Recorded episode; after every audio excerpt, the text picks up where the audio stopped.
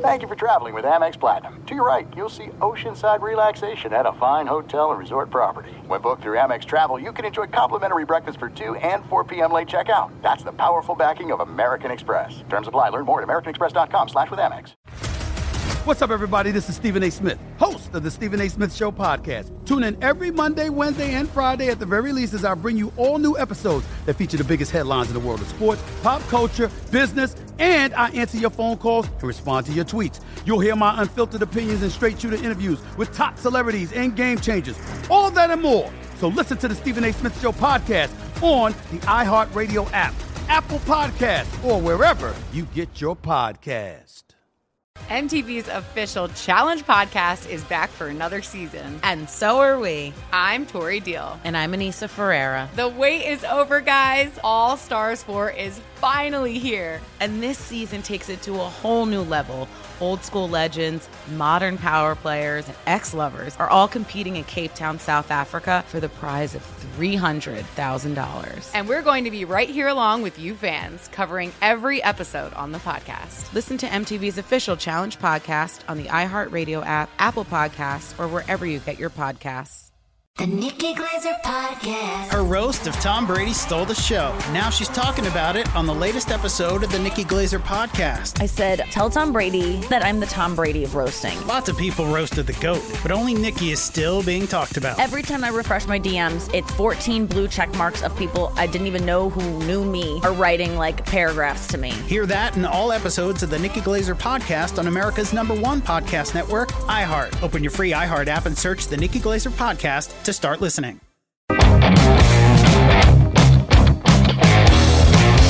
America's two great pastimes collide on this podcast. It is baseball and making money from the dog days of summer through the October Classic. Greg Bases Peterson's going to be free swinging at the betting board as he tries to hit a grand slam for your bankroll. Now here is GP.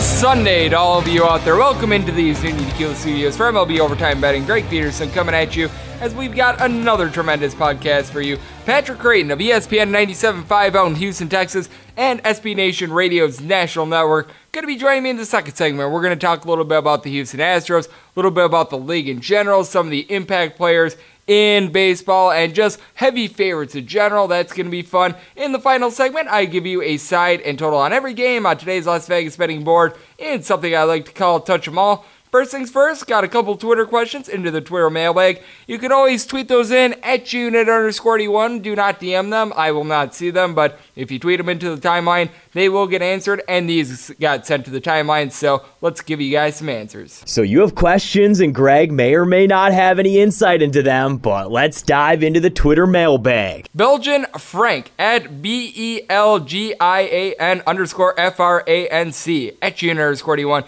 And this has been slightly edited because if I wouldn't, it would be completely unreadable. Hey Greg, curious if you calculate CLV on all your plays, that stands for closing line value. That does not stand for something like cheesy leaf vegetables. Seems like you get the best number most of the time, and this is something that you obviously always want to be getting the best line. No ifs, ands, or buts about that. I don't necessarily calculate it per se because let's face it, I do so many plays that if I were to go back every single time, make a separate spreadsheet, look through every single one of the lines and everything like that, well, I don't get a lot of sleep to start out with. I would be getting even less sleep if I did that, but it is something that I always pay attention to. I always take a look to see in the San Francisco Giants versus Oakland A's game. I got over 8 at minus 115. It closed at over 8.5 at even or something like that, or over 8 at minus 110. You take a look, you learn from it, you try to do the best job possible being able to get that best line, and you just take a look back and you try to find out tendencies and where you went right, where you went wrong. Sometimes it's like I should have waited a little bit longer. Sometimes you take a look at it and it's like, man, missed my opportunity, should have jumped on that line sooner. And sometimes you just reflect on the fact that you got a good line, pat yourself on the back, and move on. So it is something that I do certainly look at. It's just one of those situations where it is not something where I'm like tracking it on a spreadsheet, but always know that closing line value has a lot to do with the amount of units that you make and lose. If you're getting good closing line value, you're probably doing a very good job of being able to make money in general because let's face it, in the end, as long as you're doing a solid job of picking, if you're getting good lines, you're going to be profitable. James Greenwell at James Greenwell 12 as at Junior Square 81. Do you take into account the umpire behind the plate when handicapping games? This is one in which I say no because for one, we've noticed that umpire trends have been drying up a little bit. There's a new system in baseball where they do evaluate these umps. Obviously, there are some guys that still have a little bit of a customized style, but I noticed that just all baseball umpires suck. I think I've actually explained this on the podcast a few times already, but it's one of those things where I just always go under the assumption that the home plate umpire is doing everything possible to hurt my bet and I must overcome it. That's just the way that I personally look at it. I know that there are some people that they swear by umpire trends. I don't recommend betting based on umpire trends because let's face it, there are just sometimes some anomalies because with umpires they rotate every couple games and everything like that. You could get an umpire that it's like, oh, each of the last five and one under, but when the games are involving like Max Scherzer versus like Jacob DeGrom every time and he get, keeps getting a bunch of aces, well, that explains it right there. It's just something that I don't take into account. I know that some people do, a lot of people are sort of in the middle. I just think that it's completely useless. I try to keep things simple. I look at the players, not at the umpire, because even if you do get a specific ump behind the plate, a good player is going to be able to figure it out. A bad player probably will not. And Uptown better at Uptown better as at you underscore one. Hi Greg, I may have heard it from you, but do you study runs scored against a bullpen and where can I find those stats? This is one in which I actually explained yesterday. Go back to the podcast yesterday and I explain the splits as to how you can find bullpen ERAs, ERA for relievers, how guys do against lefties, righties. I just went through how to be able to find splits in general. So that is one of those where I encourage you guys to listen back to some of the past episodes at GNet underscore 81. That'll save you a little bit of time and that'll save me a couple questions. So I do appreciate all those. Thank you so much, guys. As always, feel free to tweet those in. And now let's take a look back at yesterday's results, try to find some trends, and try to become better handicappers from it. So, what teams and players is Greg looking to back? He will lay it on you in the call up. A rarity happened on Saturday as the Cubs lose back to back home games for the first time in I don't even know how long. The Washington Nationals take down the Chicago Cubs by a count of 7 to 2. The Cubs now 44 and 21 at home so far this year. For the Washington Nationals, they did all this without scoring a single home run and they leave 11 men on base. They were just able to take advantage of the fact that they were able to draw nine walks and they got not necessarily great length for Joe Ross, but he was able to keep things out in front of him. He's given up two earned runs or fewer in every one of his starts in August, as he went four and a third in this one, giving up two runs. And then the bullpen, which included Wander Suero and Fernando Oh No Rodney, go a combined four and two thirds innings and give up a combined one hit. Got to give them a tip of the cap there. This Washington Nationals bullpen has been doing a very good job in this series. And for the Chicago Cubs, Jose Quintana not allowed more than two earned runs in a start this month. He gets shelled in this one. Four innings pitch, he gives up five runs, four of which were earned. Now, truth be told, he was hurt by a pair of Anthony Rizzo errors, and from there, the Cubs bullpen was actually pretty good. They go five innings, give up two runs, nothing great, nothing awful. But for the Cubs, not a whole lot doing on offense as they wind up leaving nine men on base. As another under hits at Wrigley, Chicago has actually been one of the top five under ballparks in the big leagues this year. You do want to note that because we know that the totals are greatly affected by the wind. Something that is greatly affected is day slash night in regards to scoring at Dodger Stadium. And this was a very low scoring day game as the Dodgers wind up getting a 2 1 win over the New York Yankees. A pair of home runs were the only scoring in this one. Aaron Judge, his 15th of the year for the New York Yankees. For the Dodgers, a two run shot from Justin Turner down for what is 23rd of the year. That was the difference in the game as for CC Sabathia, he was not long for this game. He goes four innings. He gives up that two run shot. Actually looked pretty effective coming off the injured list, though. I will say that he got seven strikeouts. And then the bullpen of the Yankees was nails, four innings pitch. They give up just one hit, no earned runs. Very good showing there. And then with the Dodgers, Tony Gonsolin was able to give you five innings, sort of the max that you can expect from him. He gave up that solo home run to Aaron Judge, and that was his 15th of the year. And then the Dodgers bullpen, which has been looking pretty good actually recently, aside from Kenley Jansen, who very nearly blew this one for the Dodgers. They went a combined four innings. They didn't allow a single earned run themselves, as the New York Yankees have been playing over 70% of their road games to the over, but obviously that did not happen here. The Miami Marlins actually have the second best home ballpark with regards to the over in baseball this year, and Saturday saw another over as the Philadelphia Phillies knock off the Miami Marlins by a count of 9 to 3. Zach Eflin, with his best Eflin start ever since the month of June, six innings pitch, gives up two runs. He was solid bullpen from there, gives up one run over the course of three innings for the Philadelphia Phillies. This is a team that, going into the series, had been sixth worst in the big leagues with regards to runs per game ever since the All Star break, but they were able to put a lot of men on. They only won 3 of 17 with men in scoring position, but a Scott Kingery home run, his 15th of the year, was a big difference maker in this one, as Jordan Yamamoto has seen a lot of regression. Three and two thirds innings, he gives up six runs, all of which were earned. From there, you had Wei Chen come out of the bullpen and give up three runs in two innings himself. And for the Miami Marlins, they were able to get a power shot themselves. Jorge Alfaro, his 12th home run of the year, but this is a Miami team that has been one of the least profitable at home so far this year. A team that has been the most unprofitable ever since the All Star break for obvious reasons. It's the Pittsburgh Pirates, but they are now 10 and 29 since the All Star break, and they get a second straight win as they put two touchdowns on the board against the Bengals. As the Steelers 14, the Bengals zero for the Pittsburgh Pirates. They just completely blew this game open in the sixth. They were up two to nothing going into the bottom of the sixth. Then the floodgates opened as you got a pair of home runs in this one. Colin Moran, his 12th of the year, that was of the Grand Slam variety, and Josh Bell,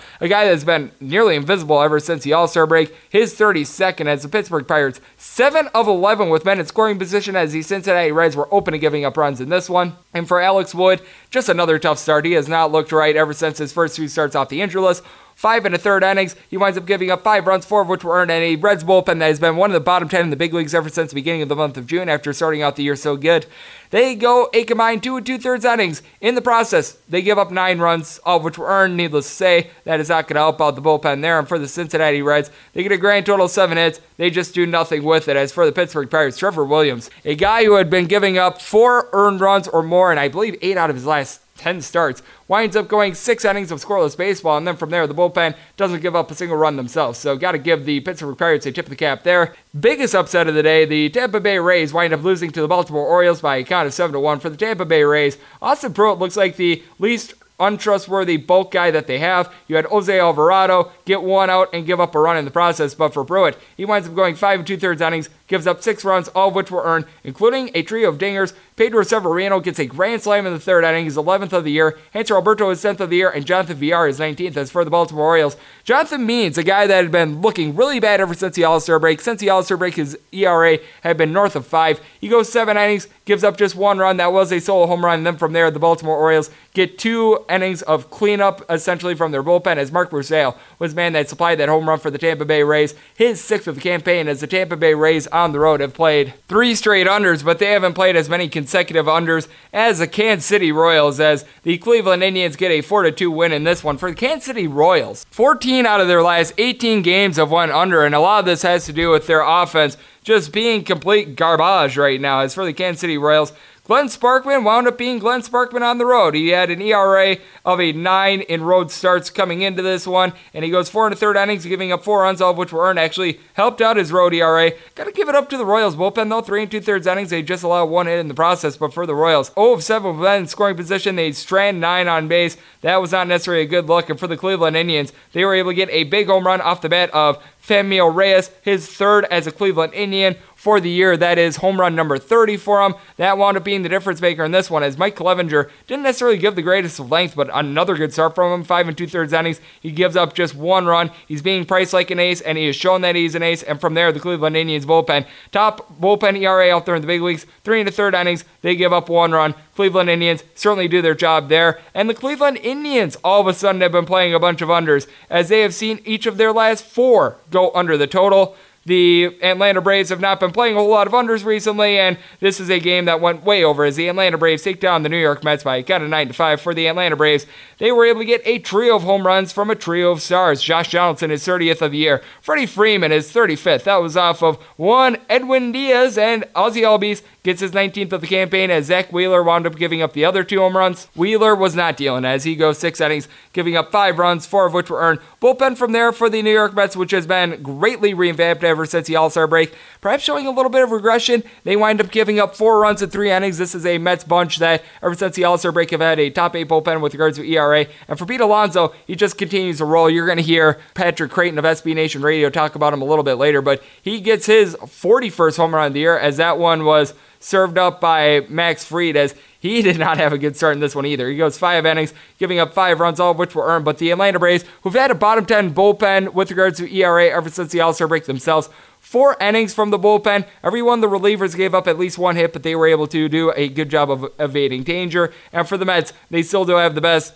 record out there in the big leagues ever since the All Star break, but obviously not the best results here. The Houston Astros had been 3 and 8 on the run line in their last 11 games going into Saturday, but on Saturday they were able to get to the Angels, winning by a count of 5 to 2 for Dillon Peters, by far his worst start of the year. He had not given up more than 3 earned runs in all but one start so far this year. He gives up 5 runs in 4 and 2 thirds innings, including serving up a pair of bombs. Going deep for the Houston Astros, how about Alex Bregman? He winds up getting his 32nd home run of the year. Michael Brantley is 19th as Wade Miley who has a very interesting ERA of a 3.13, though his fielding independent is much higher. He gave another good start in this one. Five innings pitch, he gives up just one run. That was a solo home run, and from there, the Astros provide four innings of relief while giving up just one run for the Angels. Getting that home run was Luis Rengifo, his sixth of the year, but for the Houston Astros, they were able to do a very good job of just being able to drive them around two of five with Ben in scoring position, and they won this game despite getting just one more hit than the LA Angels. That is what you expect from the Houston Astros. For the Milwaukee Brewers,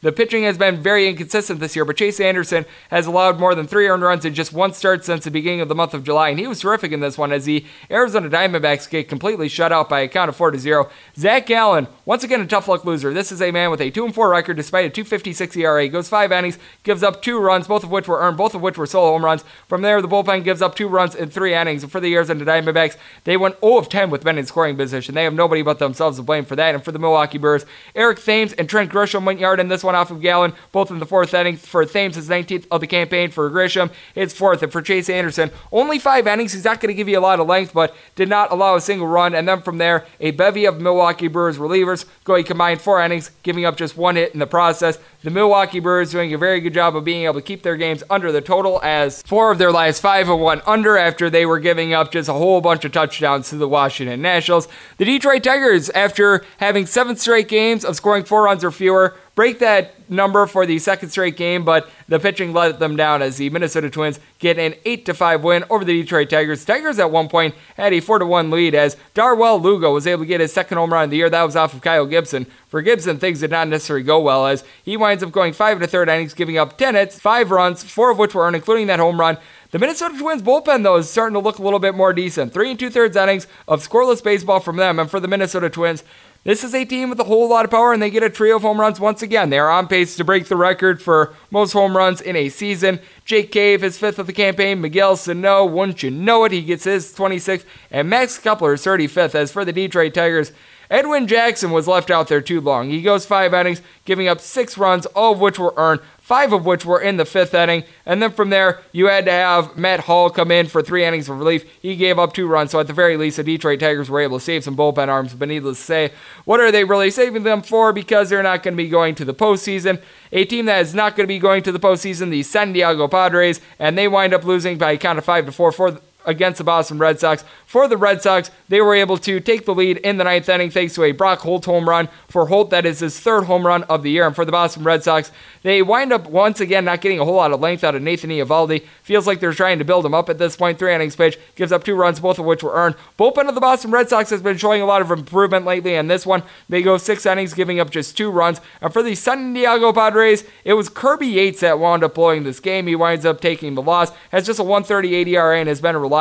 And the bullpen was actually good for the Padres in this one. Kirby Yates gave up the lone run in four innings for them as Dinelson Lamet winds up going five innings, giving up four runs, all of which were earned. And for the San Diego Padres, they were able to get a Eric Hosmer home run in this one off of Eovaldi. That was his 19th of the campaign, but for the Padres, just one of eight with men in scoring position. And for the Boston Red Sox, they've got some very interesting splits as they are exactly a 500 team at home. Meanwhile, on the road, they are now 36 and 27. And the Padres, as a favorite, though they were a slight underdog in this one, 21 and 42 on the run line. So you certainly do want to note that. You also want to note that the St. Louis Cardinals are the best under team at home in baseball. About 62.5% of their home games have won under, and they wind up shutting out the Colorado Rockies by a count of 6 to 0. The Rockies score the most runs per game at home of any team in the big leagues, but in regards to road runs per game, they are in the bottom 10 as the St. Louis Cardinals get a terrific start from Dakota Hudson. Team is now 14 and 3 in his last 17 starts as Hudson gives up two hits, in six innings, no earned runs.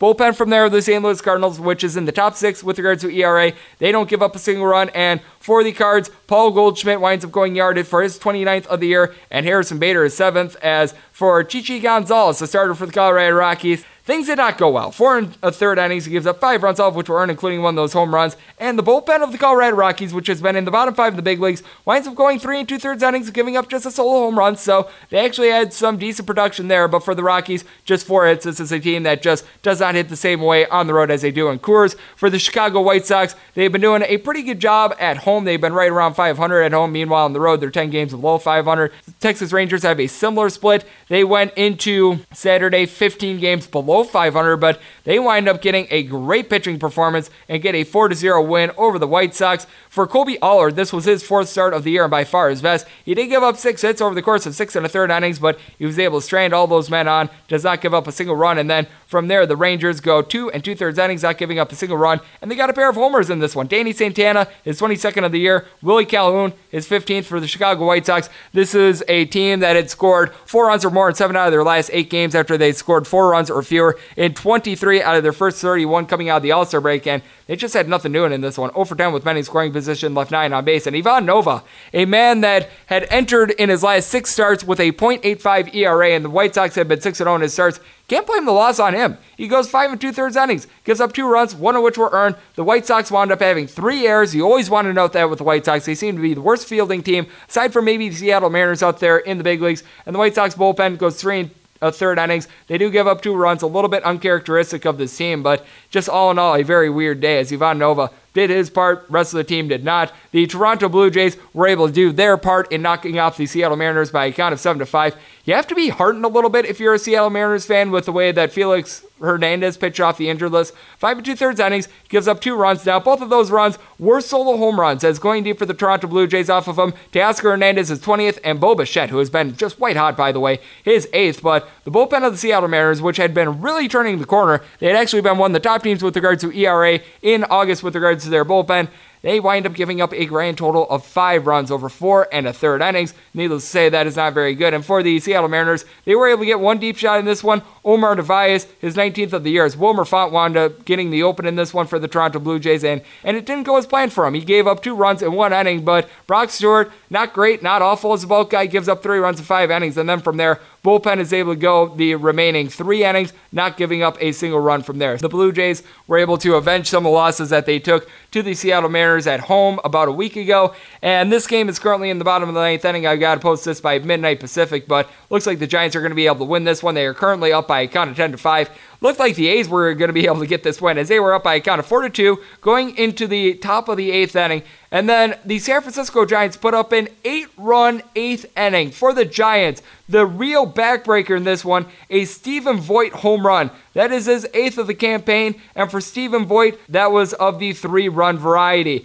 As for the Oakland A's, the bullpen just completely disintegrated in this one. Chris Bassitt, quality start, five and two thirds innings, gives up two runs, both of which were earned. Bullpen from there, three and a third innings, giving up eight runs, all of which were earned. This is an A's bullpen that, all in all, is typically looked at as reliable. But if you take a look at their numbers in regards to ERA ever since the All Star break, they've been between average and probably now below average. As for the A's, they also did get a home run in this one. Mark Canha is 20th of the year. You always want to note that the A's hit lefties much better than they do righties, and Madison Bumgarner is a lefty. And in this one, Bumgarner had a decent start, but he didn't give a lot of length. He wound up getting his pitch count elevated. He went five innings, giving up two runs, both of which were earned. And the San Francisco Giants bullpen does not look like it's its normal self. Going into last week, they were the second best with regards to ERA in the big leagues. They wind up giving up three runs in what has been three innings so far. We don't know how the bottom of the ninth plays out, but all in all, a little bit tough for an Oakland A's team that had won seven out of their last eight. So let's take a look back and find out what we all learned from baseball on Saturday.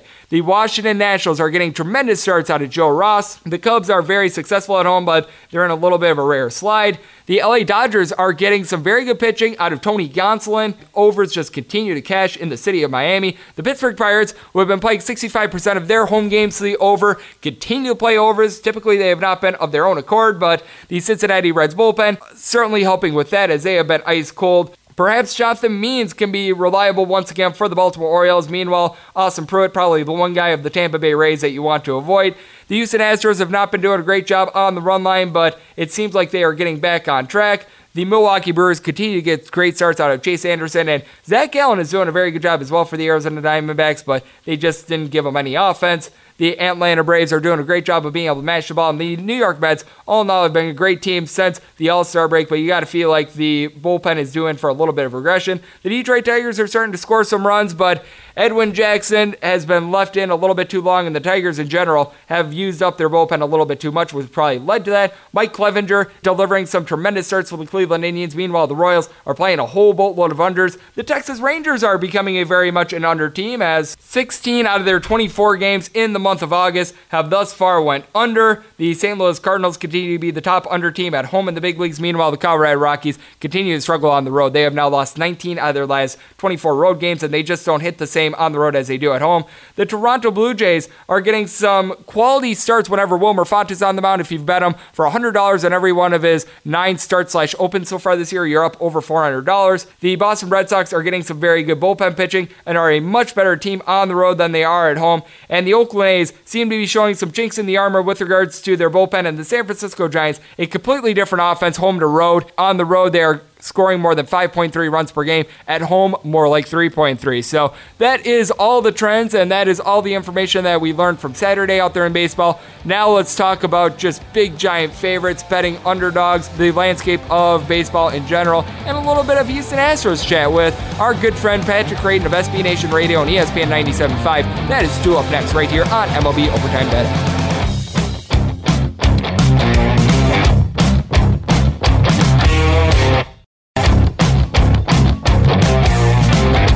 Greg is going to the bullpen as he makes a call to the Azunia hotline. And we are back here on MLB Overtime Betting. Greg Peterson coming at you from the Azunia Tequila Studios out here in lovely Las Vegas.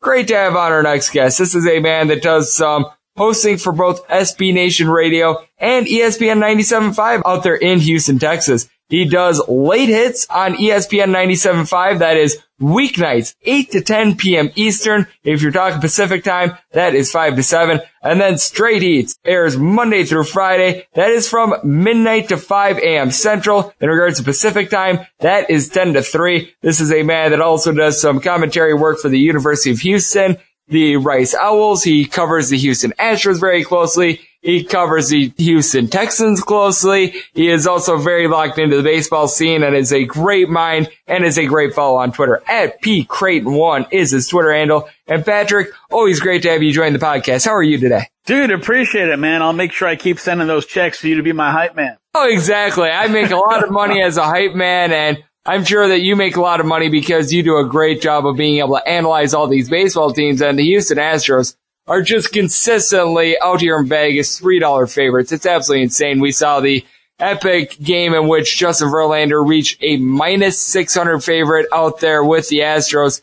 Do you think these prices are warranted though? Obviously the Houston Astros I do feel like are one of, if not the best team out there in baseball. But with a minus 600 price like that, you would need the Houston Astros to win 86% of the time just to break even. And I don't know if any baseball team, even one as good as the Astros, warrants quite that. Man, the Astros should have won that game too. They ran themselves out of several innings. Robinson Chirinos at the end trying to go for that cycle, and Justin Verlander gives up two hits, but they just so happen to fly over the fence. Well, you know, it's funny if you watch the game and they brought in Osuna because, you know, Biagini couldn't get out of the ninth. They were up six nothing in the ninth. It's six three. Get tying run at the plate.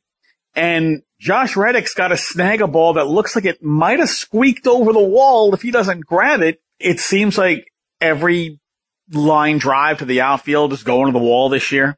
I know it's been a big deal about you know, number of home runs hit and they're going to shatter the all-time record.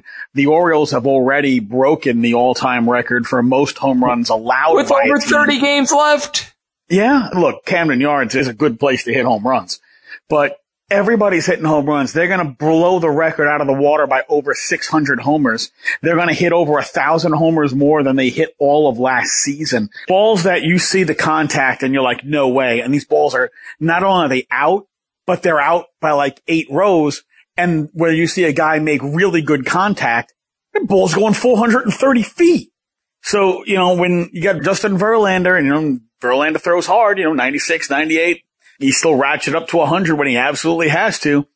You don't have to supply a lot of power as a hitter. You make good contact, the ball just explodes off the bat. And, well, it, it cost him two runs the other night.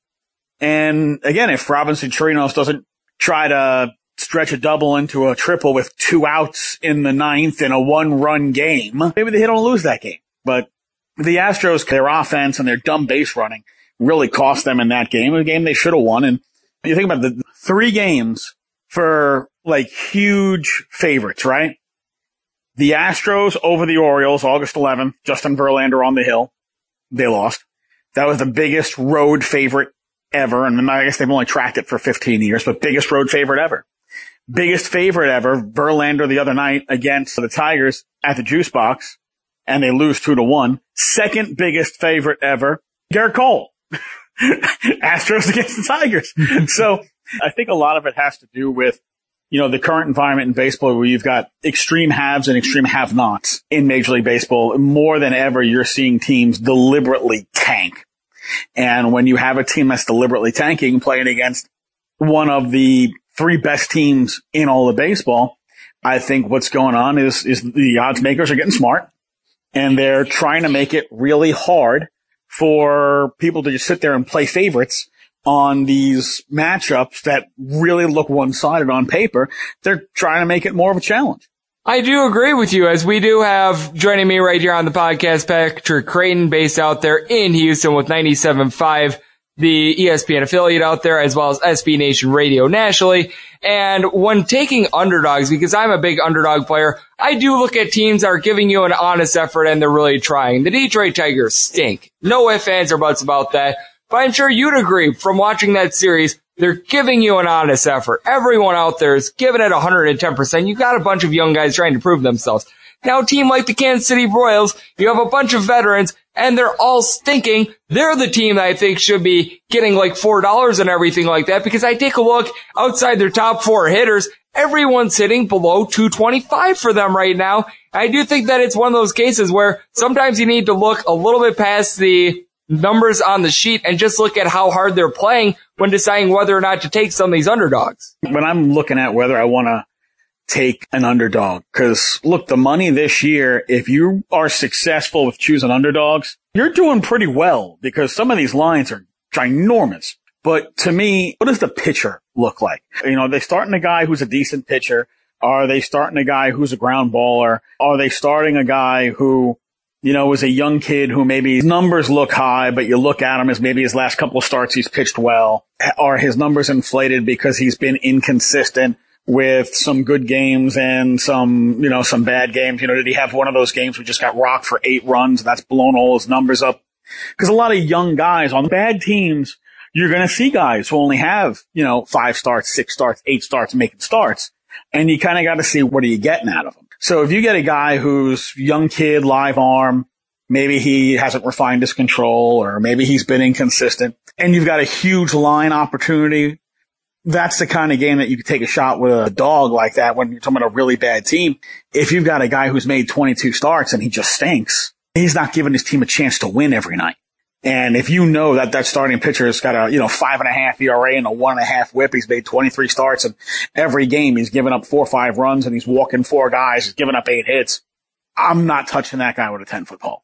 I do agree with you. And I do think that now more than ever, it is so critical to be looking at these AAA games and not like sacrilegiously watching every single pitch or everything like that, but just taking a look at some of the box scores, seeing how some of these guys are doing at AAA because especially this time of year, you're seeing more young pitchers being able to get a shot with some of these teams that the players on the field are not tanking, but the organization is. They're trying to build for future years. So they're giving some of these guys from minor leagues from AAA, AA, everything like that a shot. I think it's so critical that you take a look at, okay, how many strikeouts for nine is he giving up? How many home runs for nine innings is he giving up? And that way you're able to identify, okay, this underdog, they've got a fighting shot here. Someone like a Jacob Waguespack of the Toronto Blue Jays turning a bunch of very good starts. And then you get a guy like a Peter Lambert who had an ERA above five for the Colorado Rockies. He comes up and he's getting shelled. That's a guy that you want to fade. Yeah, the Rockies are, look, they score a ton of runs because they play in the best hitting park in all of baseball. They score a ton of runs, but they also give up more runs than everybody else. And when the Rockies can't pitch and every game out there, you know, we're pushing combined double digit scoring because they can't pitch. The Rockies are, are usually a team that if they're bad, that I want to fade because usually when they're bad, they can't pitch. You never see a Rockies team that can't hit but there's a lot of Rockies teams that can't pitch. And that team in that park, you know, they could be up 6-3 in the fifth inning and they're going to lose that game 10-8. Oh yeah, I'm right there with you. I think that's a very good point as we do have Patrick Creighton joining me on the podcast. And it is one of those things with the Rockies, taking a look at them for the year. They're scoring the most runs of any team at home this year, but on the road, they're in the bottom 10 in the big leagues in regards to runs per game. So you do have those splits. And we have noticed this year, you do have some teams that have some interesting home to road splits. Uh, one of those teams out there in your state, the Texas Rangers, they're over 10 games above 500 at home. On the road, they're right around 15 games below 500. The Chicago Cubs, prime example of this, currently 14 games below 500 on the road, but at home going into Saturday, 44 and 20. And I think it's becoming more demonstrative now than it has been in past years because I don't know what it is, but there are so many pitchers. They're just so much more comfortable at home than they are on the road. Well, it's funny that you mentioned the Cubs and then the Rangers. Those are two teams that play in ballparks that are known for giving up home runs. Those are hitter friendly parks. And it's like when they're at home, they're, they're power hitters and maybe they're mediocre middle of the road power hitters. They've got the power stroke at home where in Texas in the summer, a pop up's a home run. And in Chicago, if the wind is going out, everything's a home run. When they're able to just keep jacking homers, they're winning games. When they got to go on the road and they got to play in the parks where it's tougher to hit homers, that's where they struggle. I think there is something to that, that when you see teams that have big splits, does that team play in a home park that gives up a ton of homers. Yeah, I'm right there with you. It is so interesting too because we've noticed that some of these home ballparks have been some of the best overs out there in the big leagues that you wouldn't expect. The Pittsburgh Pirates are actually the best team at home with regards to the over all year long. Now Fenway, I think that we can all agree that the Boston Red Sox have some good hitting, not so good pitching, very hitter friendly and everything like that. But I do find it interesting as well that one of the top over ballparks out there in the big leagues as well, Miami. And what do these teams all have in common? Pitching has not been so great. In the case of the Miami Marlins, well, the hitting's not so great either, but with a lot of these teams, the pitching is awful and you typically have some pretty good hitting to go along with it. Sans, I guess, the Miami Marlins. Well, the Marlins are a wreck. Oh, yeah. But to be fair to Jeter and the Marlins, they bought a wreck that they knew. Imagine you bought a home that inside the house, all it was was a shell. All the fixtures were ripped out. All the copper piping was ripped out. The burners, the plumbing, the sinks, everything is ripped out. The floors are rotted. There's holes in the ceiling. You've literally got to rip that thing all the way down to the studs and then rebuild it from the basement up. And that is what the Marlins have to do. Now, whether they have the right people in charge to do that, that's remains to be seen. But the Marlins teardown job is essentially what the Astros teardown job was. And the Astros set team records for losses three years in a row before they became the team they are now. That's the kind of pain the Marlins are going to have because you know, the old ownership group, they ignored the team. They weren't trying to win. They were stripping it down. They were trying to get a sale price. And, you know, Jeffrey Loria and David Samson, David Samson, who's so proud of himself for all the money that he made while screwing over the city of Miami. I mean, if any dude belongs in an octagon with an entire city of people wanting to beat the crap out of him, it's David Samson. That guy is a first class jerk. But realistically, Samson and, and Loria, they destroyed that franchise. They destroyed the relationship with the city. They screwed the city. Oh yeah, we're going to spend money, build us a stadium. They spent money for three months and they traded everybody away. Jeter now inherits a terrible situation, but he wanted to be a team owner and that was the team that was available. So instead of waiting for a better opportunity, they took the first team available and now they're going to try to clean up the mess, rebuild the house from the bottom up and there's going to be a lot of pain in Miami and they're going to take the brunt of it because everybody's going to look at them and say, oh, well, well, you traded everybody away. Fans don't understand the idea of running a, an organization. They don't understand how in baseball you have to build from A ball up. It's not like football where you draft guys in the first round, second round, third round. Like these guys are starting week one.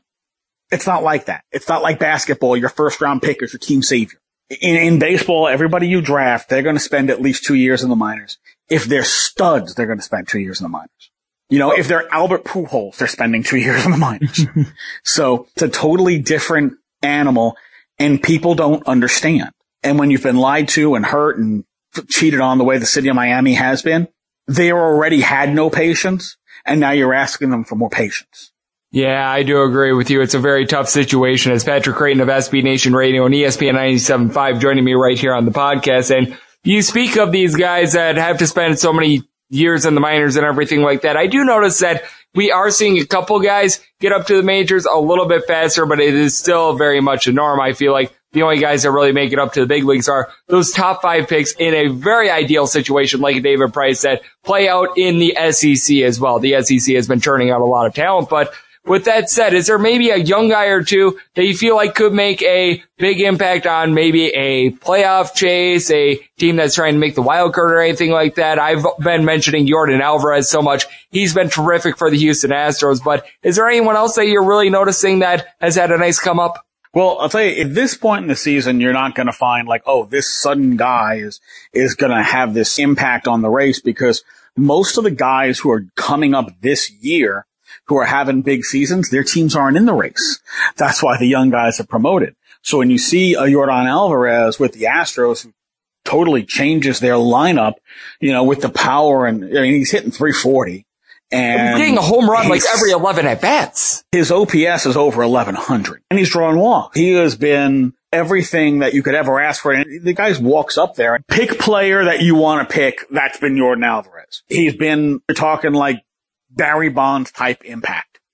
Now, short sample size, what is it? I, mean, I don't even think he's got 300 bats. But the fact that he's got, what, 17 homers and more than that, actually. I think he's got 20 plus home runs. You know, but the point being, he's had an incredible impact on the Astros. You remember in, in mid-June, the Astros actually were 25th in the league in OPS at first base. Yuli Gurriel was injured and they were looking at Edwin Encarnacion the Yankees basically sniped them and made the deal for Encarnacion before the Astros could pull that deal off. The Astros were actually talking to the Mariners about him. The Yankees sniped them and they got Edwin Encarnacion. Yuli comes back and all of a sudden Yuli starts hitting. Yuli's hitting for power numbers that he has never hit for in the States. He's already got his career high in homers, career high in RBI. He's tracking career high in average, career high in OPS. All of a sudden he came back and he was ready to mash. But they also brought up Yordan Alvarez because they decided they'd had enough of Tyler White and his suckitude.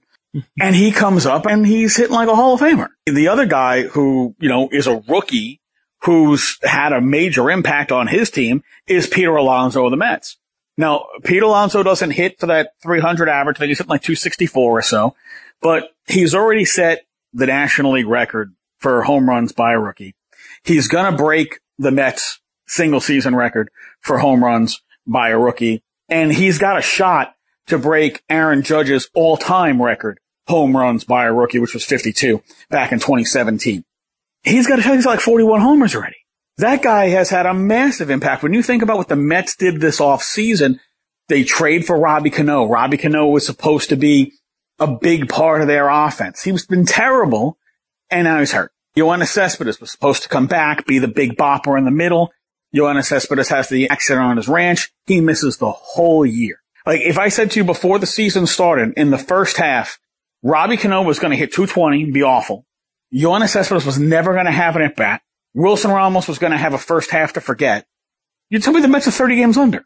Pete Alonso has been the straw that stirs the drink for the Mets. He's crushing homers. Now, again, he doesn't hit for a high average, 264 or whatnot, but he's easily the NL rookie of the year. It's not even close. Oh yeah, no disagreement there. And I will say Jeff McNeil also has been a very nice find for the New York Mets, but totally agree with you on. Pete I don't Alonso. think he's technically a rookie this year, though. I think He's he had too a many rookie, at but bats at- last season. But at the same time, he certainly has had a massive impact on that team. I don't think anyone thought that, oh yeah, Jeff McNeil, he's going to go out there, he's going to hit for 330 with an on base percentage of 400. I don't think anyone saw that. And I've got to give a tip of that to Will Smith, the catcher for the LA Dodgers, not to be confused with the gentleman that appeared in the great film I Am Legend or the man from Men in Black, but he's getting a home run every eight at bats. This is a guy that actually has come up in like the last 60 days or something like that.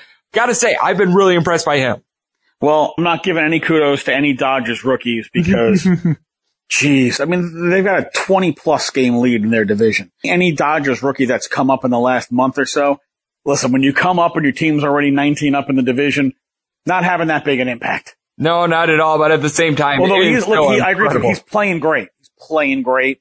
Not taking that away from him, but you're not having an impact when your team is 20 games up. You know, the Mets made the trade for Marcus Stroman. They were six and a half out the end of July, and now they're a game and a half out. Right around there. Yeah, I'm right there with you. It is a huge impact and a man that also makes a huge impact yourself on SB Nation Radio and ESPN 97.5. You are on a pair of great shows. You do a great job at P Creighton One on social media. You do a bunch of good fan engagement. You tweet out some just really good factoids and everything like that. Let the good people at home know where they can get a little bit more of your work, know where they can hear you on SB Nation Radio and ESPN 97.5 and just get a little bit more Patrick in their lives. Well, you can get me on Twitter at pcreighton1. You can sometimes find my writing at sportsmap.com. You will find late hits, ESPN 97.5, 7 to 9 Central, so 5 to 7 Pacific time on the ESPN Houston app at E ESPN975.com. You can find Straight Heat 12 to 5 Central, so 10 to 3 Pacific time on the SB Nation radio app at SBNationLive.com. Terrific. A big thanks to Patrick Creighton of ESPN 97.5 and SB Nation Radio for joining me right here on MLB Overtime Betting. And coming up next, it is that time that I give you a side and total on every game on today's Las Vegas betting board. And we do so on a little something I like to call Touch 'em All. Hey, I'm Steve Heitner, the guy who uttered the famous phrase, that's gold. And that's the inspiration of my new podcast, That's Gold with Steve Heitner. We talk sports, sports betting, movies, comedy, food, drink, Vegas, music, movies, and more. Five days a week. Did I say movies twice? Look, guys love it, whether they're hip or worried about breaking a hip. Find us on Apple and Google Podcasts, as well as Spotify and Stitcher. That's Gold with me, Steve Heitner. Welcome back to MLB Overtime. Greg is throwing a gem, so yeah, he better not blow it.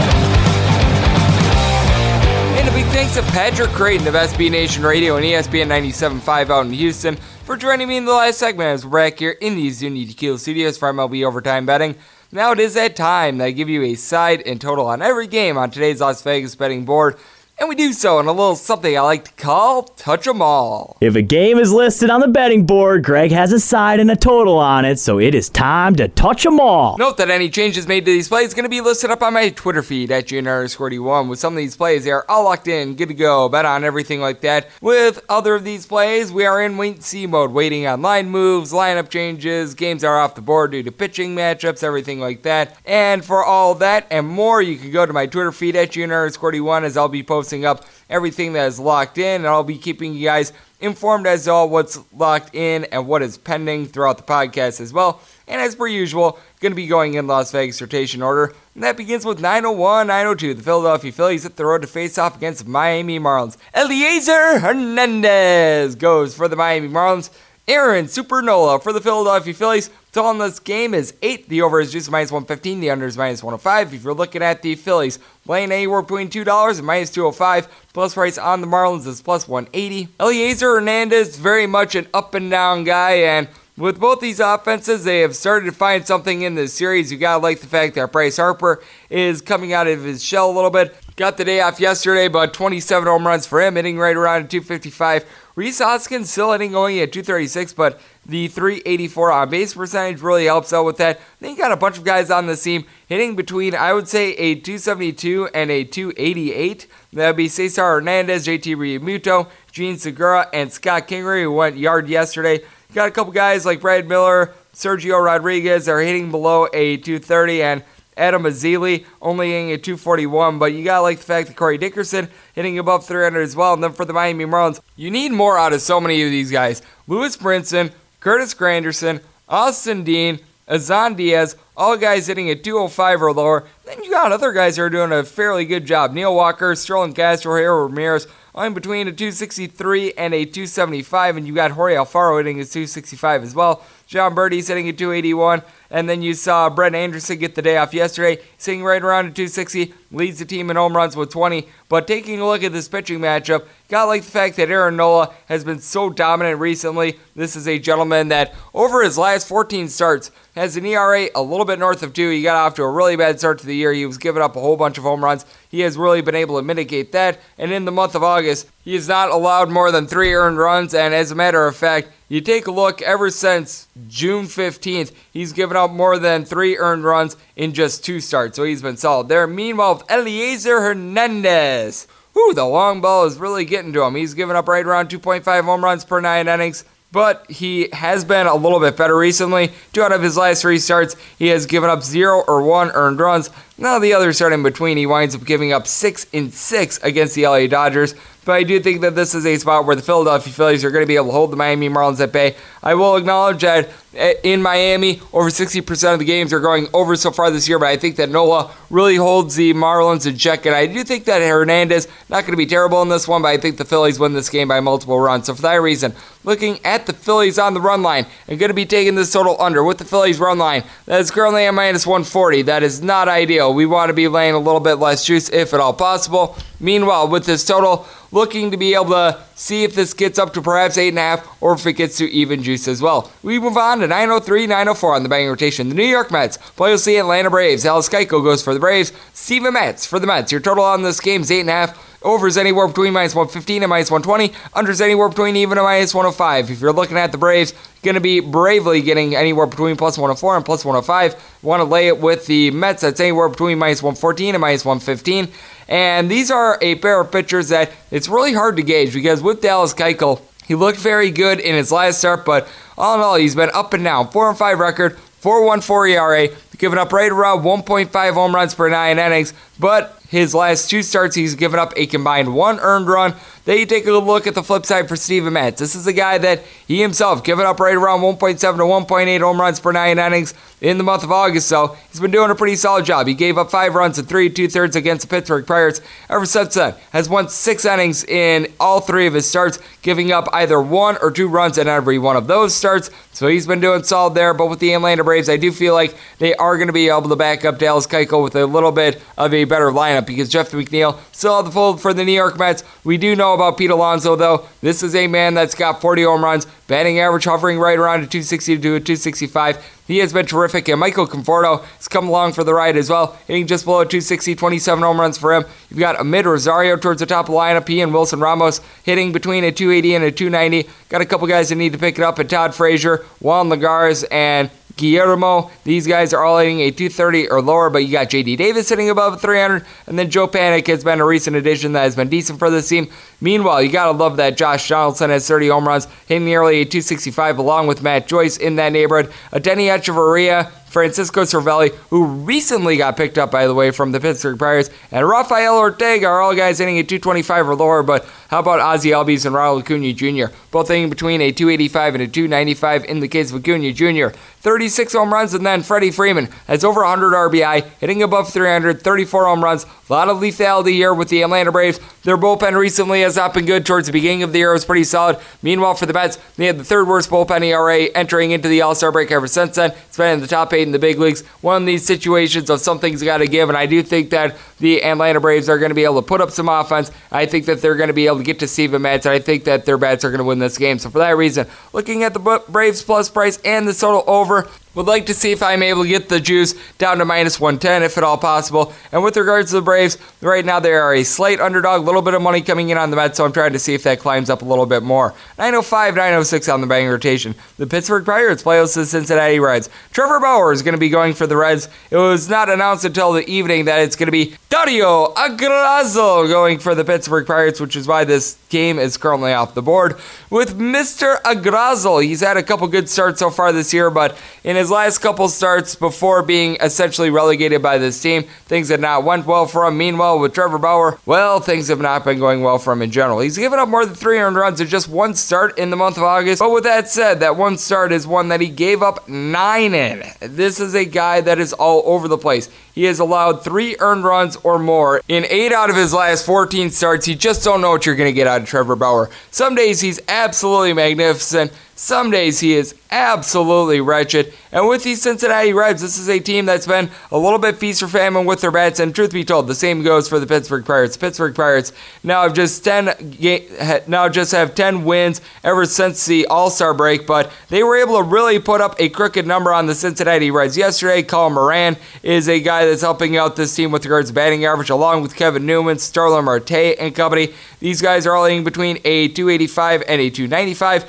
You've got Josh Bell has seen his batting average up to 275. He's not been providing a lot of power, and that's really been the issue for this team. One of the worst teams with regards to home runs in the big leagues. But he and Jacob Stallings both hitting between a 270 and 275. Jose Osuna, though, hitting above a 300. Bryan Reynolds hitting a 325 himself. Melky Cabrera has seen his batting average dip, but you got to feel like things are at least starting to get on track for the Pittsburgh Pirates, despite the fact that they still have a little bit of a leaky bullpen. And speaking of leaky bullpens, ever since the beginning of the month of June, the Cincinnati Reds, after having won the better bullpens in the big leagues for the first couple of months of the year, they've been in the bottom 10 of the big leagues. But you now have Aristides Aquino and Phillip Ervin both hitting above a 300 out there in the outfield. That has been a huge find. And Aquino had that three home run game a few weeks ago. Jose Iglesias and Josh Van Meter both hitting between a 295 and a 285. You also have to like the fact that you're getting some production out of Eugenio Suarez and Freddie Galvis. Freddie Galvis, recent addition, hitting 280, 21 home runs for the year. Suarez, 34 dingers, 255 average. Joey Votto still out the fold, but the team hasn't really needed him.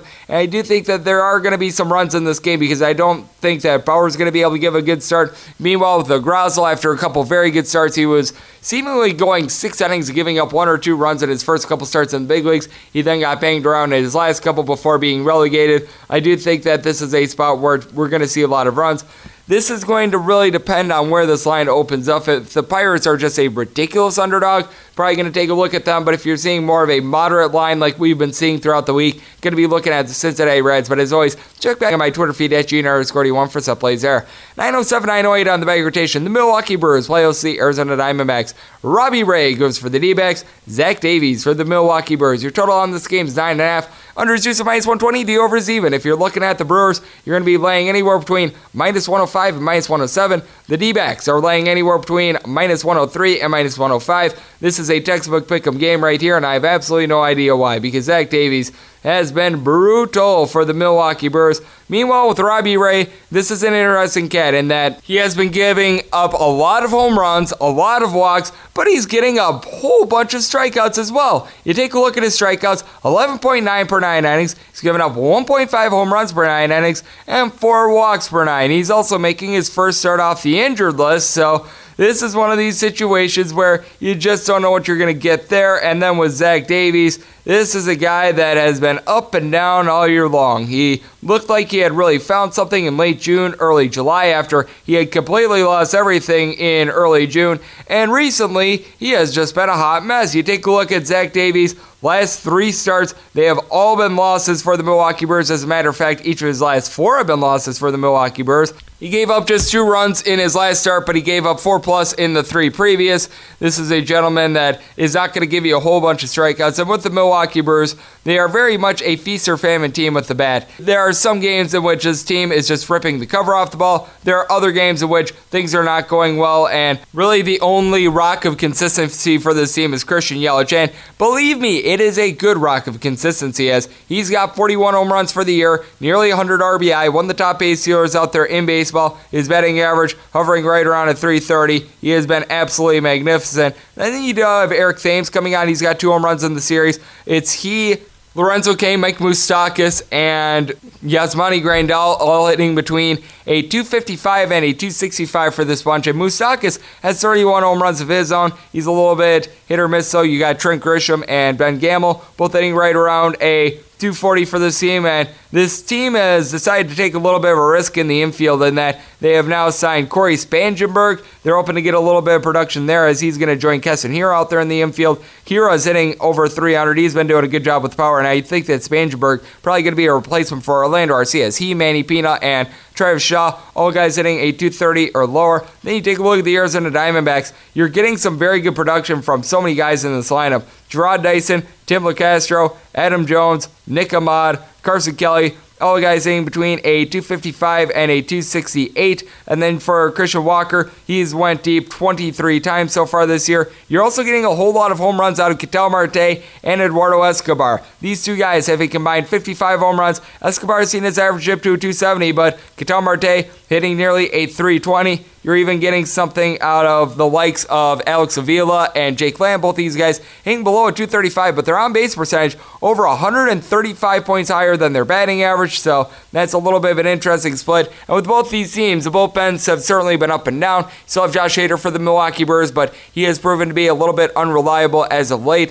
And I do think that Robbie Ray is going to be able to turn a better start here than Zach Davies. So for that reason, we are going to be looking at the Arizona Diamondbacks and not just looking at them. I already fired on them, and I'm going to be taking this total under with regards to the under in Wayne mode there, as the juice is currently minus 120. But with the Diamondbacks all set, locked in, and good to go there. We move on to 909, 910 on the betting rotation. It is the St. Louis Cardinals playing host to the Colorado Rockies. Antonio Senzatela goes for the Rockies. Michael Wacha goes for the St. Louis Cardinals. Total in this game is nine and a half over and under, both at minus 110. If you're looking at the Cardinals, you're going to be laying it here anywhere between minus 145 and minus 153. Meanwhile, the plus price on the Rockies, anywhere between plus 135 and plus 143. Antonio Senzatela is making his first start in quite a while. Meanwhile, Michael Wacha actually looked good in his last start. You just don't know what you're going to get out of Michael Wacha because a few years ago, he was one of the better starting pitchers out there in the big leagues. This year, Michael Wacha, ironically enough, has had a walks problem. 6 and 6 record, 522 ERA.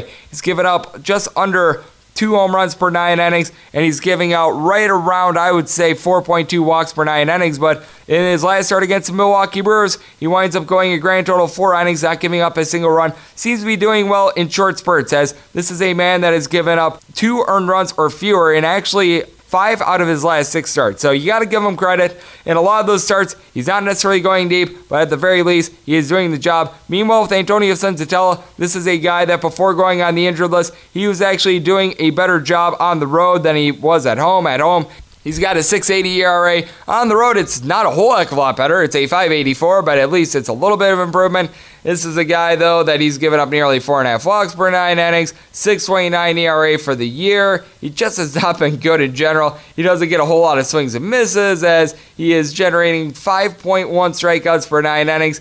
He's, let's face it, not got a whole lot of redeeming qualities, and he's backed up by a Colorado Rockies team that's got one of the bottom five bullpens out there in the big leagues ever since the All Star break. And with the St. Louis Cardinals, you've got one of the top five bullpens out there in the big leagues. And with the St. Louis Cardinals, you don't necessarily have that one masher. You don't necessarily have a guy that's going to pop off with a whole bunch of hits in general, but you do have Kolten Wong and Tyler Edman both hitting at a 272. Then you got a whole bunch of guys hitting between a 247 and a 267. Dexter Fowler, Marcell Ozuna, Jose Martinez, Yadier Molina, Paul DeJong, Paul Goldschmidt all in that neighborhood. And with Paul Goldschmidt, he's been doing a good job of being able to supply home runs. He's got 28 of them on the year. Marcell Ozuna really starting to pick it up for this team as well. He has went deep 24 times despite being on the injured list. Now, Harrison Bader and Matt Carpenter are a hot mess. They're both hitting below a 220. And then with the Colorado Rockies, this is a team that's generating the most runs per game at home this year. But On the road, they've been in the bottom 10 in the big leagues with regards to runs per game. You do have Tony Wolters and Daniel Murphy both hitting between a 275 and a 290, though. Ryan McMahon's hitting at 270, Ian Desmond at 255, and then Charlie Blackmon, Nolan Arenado, and Trevor Story at the top lineup, all between 27 and 32 home runs, and all these guys are hitting a 292 or greater with Charlie Blackmon hitting a 325, but on the road, he's hitting more around a 280-ish at home, more around a 375, so he's got some interesting splits there, and I think that this is a spot where Michael Wacha going to be able to give a pretty good start. I think that Antonio Senzatela well, he's going to get hit around quite a bit. Though I will say that the St. Louis Cardinals have been playing so many unders at home. They are the top under team with regards to home games out there in the big leagues with over 60% going under. I do think that this is going to be another under, but I'm going to be looking at the Cardinals on the run line. Currently, the price is a plus 130. Looking to see if it improves a little bit, but I am noticing a little bit of money on the Cardinals, so might have to lock this in pretty soon. 9 11, 9 12 on the betting rotation. You got the Chicago Cubs playing host the Washington Nationals. Stephen Strasburg goes for the Nats. Cole Hamels for the Cubs. Your total on this game is off the board since this game is at Wrigley Field. Meanwhile, with the Nationals, you're going to be laying anywhere between minus 117 and minus 122. Plus price on the Cubs is anywhere between plus 107 and plus 112. This is a situation where I'm going to be looking at the Cubs in this spot. They have lost two straight games at home, very uncharacteristic of this team as they are 44 and 21 at home on the year. On the road, it's been a little bit of a different story. And for Stephen Strasburg, this is a gentleman that in the month of July gave up a grand total of four earned runs. The month of August, that's also been a little bit of a different story. Pitched very well in his last outing against the Pittsburgh Pirates, not giving up a single run, but in the three starts previous, gave up at least three earned runs in every one of them. Meanwhile, for Cole Hamels, it's been a little bit of a rude awakening ever since coming off the injury list, but for the year, he's given up right around one home run per nine innings. Looked a little bit better in his last start against the Giants, giving up three runs in six innings. Prior to that, he gave up th- more than three runs in his previous two starts. Those were the first two starts ever since the beginning of the month of May, in which he gave up more than three earned runs, though, so got to feel like he's going to be able to bounce back. And with the Chicago Cubs, it's easy to bounce back when you've got all those bats in the middle of the lineup that are able to mash. You've got Nick Castellanos, Javi Baez, Kris Bryant, and Anthony Rizzo, all in between a 282 and a 294. In the case of Kris Bryant, Anthony Rizzo, and Javi Baez, all hitting between 25 and 28 home runs. Kyle Schwarber leads the team with 29. He's only hitting at 223, though, though his on base percentage is pretty solid.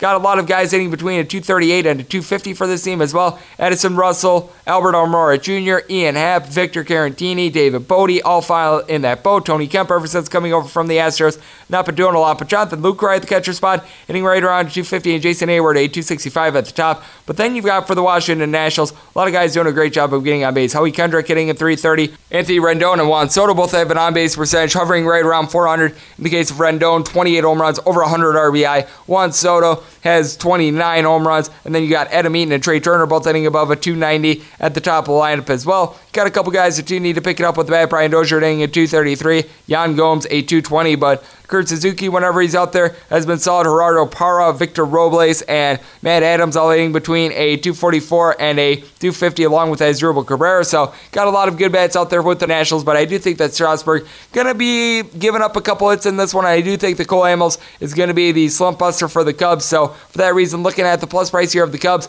if we get a total that is not absolutely harebrained. I'm probably going to be looking at it under. A lot of it has to do with the wind, but both these guys do a very good job of being able to keep the ball in the yard. So leaning towards an under and the plus price of the Cubs. Have yet to fire on both of those, though. I'm noticing some money coming out in the Nationals. Meanwhile, with the total, well, it's just out up on the board. 913, 914 on the bank rotation. The Baltimore Orioles play us the Tampa Bay Rays. For the Tampa Bay Rays, it'll be good old to be determined. And for the Baltimore Orioles, Dylan Bundy. I saw that this game was listed somewhere. I was noticing that the Rays open up about a minus 175 favorite. Looks like it's probably going to be Jalen Beeks going in this one. He's going to have an opener going for him. That is the thought at this point. Obviously, things are a little bit of subject to change, but with Dylan Bundy, this is a very interesting gentleman in that he gives up over two home runs per nine innings, 5 and 13 record, 5.03 ERA. just don't know what you're going to get from him game to game because in the month of August, he's had three starts in which he's given up one or two earned runs. In his other start, he gives up six runs. In the month of July, he had two starts in which he gave up two runs or fewer. In the other two, gave up four plus. He's either going to be very, very good or very, very bad. There is no middle. And with the Tampa Bay Rays, this is a bunch that, well, they just got slacked yesterday against the Baltimore Orioles, and they do have quite a few power bats in their lineup. They don't necessarily have that guy that's going to hit for 40 plus home runs, but they've just got a good balance in general, and it's all led off by Austin Meadows and Tommy Pham. These two guys have a combined 43 home runs, both hitting between a 270 and a 280. Avisail Garcia has returned to the fold as well, sitting right around a 275. Then you got Travis d'Arnaud, Willy Adames, Jesus Aguilar, and Kevin Kiermaier, all hitting between a 251 and a 241. Mark Brosseau has done a good job of getting on base, hitting nearly a 290. Eric Sogard, whenever he's out there, hitting above a 300 as well. Matt Duffy right around a 240. Then for the Baltimore Orioles, the guy that's really gotten on base for them is Hanser Alberto. He draws no walks whatsoever, but sitting right around a 315. Jonathan Villar, Anthony Santander, Trey Mancini, all in between a 270 and a 280. In the case of Mr. Boom Boom Mancini, he's got 29 home runs. Renato Nunez has been doing a great job for this team as well. He's got 28 home runs, batting average hovering right around a 245. Pedro Severino had a grand slam yesterday. He's hitting a little bit above 250, and Rio Ruiz is back in full, which is nice. He's hitting at 240, but then got the famine bats for this team. Chris Davis, Jace Peterson, DJ Stewart, Richie Martin, Stevie Wilkerson, Chance Sisco, all guys hitting a 230 or lower for this bunch. I think the Tampa Bay Rays should be able to completely overwhelm the Baltimore Orioles. I think this is a spot where Dylan Bundy is going to be really, really bad. And even if we see good Dylan Bundy, you still have that bullpen of the Baltimore Orioles, which is wretched to say the least. So for that reason, leans here are to the Tampa Bay Rays on the run line for getting a total of 10. Probably going to be looking at an under, but as always, check back in the morning on my Twitter feed at junior underscore 1 915, 916 on the bang rotation. You've got the Cleveland Indians playing against the Kansas City Royals. Eric Skoglund goes for the Kansas City Royals. Shane Bieber Fever for the Cleveland Indians. Total on this game is 9. The under is just a minus 115. The over is minus 105.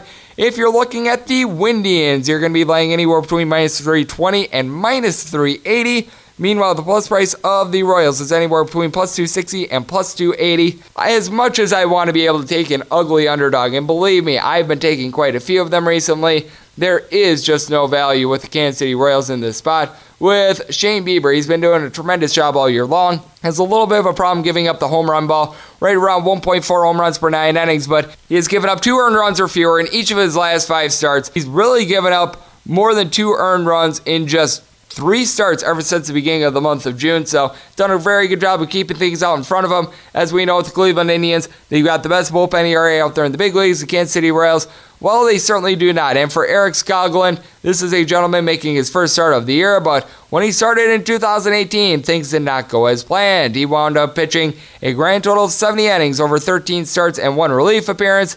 He wound up only walking 19 guys, so he was solid there, but does not have swing and miss stuff. He was generating fewer than seven strikeouts per nine innings. Opponents were hitting right around 250 off of him. This is just a guy that is not a winner, as he went one and six in those games, and you can't think that he's going to be able to deliver a lot of length, and that means that you're going to see the poopy Kansas City Royals bullpen in this one, and they're going to have to face off against the Cleveland Indians lineup that is greatly revamped and is led off by Francisco Lindor. Francisco Lindor for this bunch, hitting just below 300. He's got 22 home runs. Oscar Mercado has been doing a good job of getting on base with Matt Freeman and Taylor Naquin. These guys are all hitting between a 279 and a 290. Franmil Reyes needs to pick it up a little bit with the batting average, but he's got 29 home runs for the year. You also have to like the fact that you've got Yasiel Puig in the fold with his 24 home runs, 260 batting average. Jose Ramirez and Jason Kipnis both hitting right around 255 themselves. Roberto Perez is only hitting 225, but he's got 20 dingers as well. And then you take a look at the other side for the Kansas City Royals. Got a couple guys that are doing a good job for this team. Whit Merrifield's hitting at 300. Jorge Soler has been in a little bit of a rough patch recently, but he's got 35 home runs, 252 batting average. Cheslor Cuthbert hitting in that neighborhood as well with fewer home runs, obviously. Alex Gordon is hitting at 265, and Hunter Dozier 285 with 22 plus home runs, but then everyone else on this team is absolutely brutal. Lucas Duda, Ryan O'Hearn, Cam Gallagher, Humberto Arteaga, Billy Hamilton, Brett Phillips, Meibrys Viloria, and Bubba Starling, all guys hitting a 230 or lower.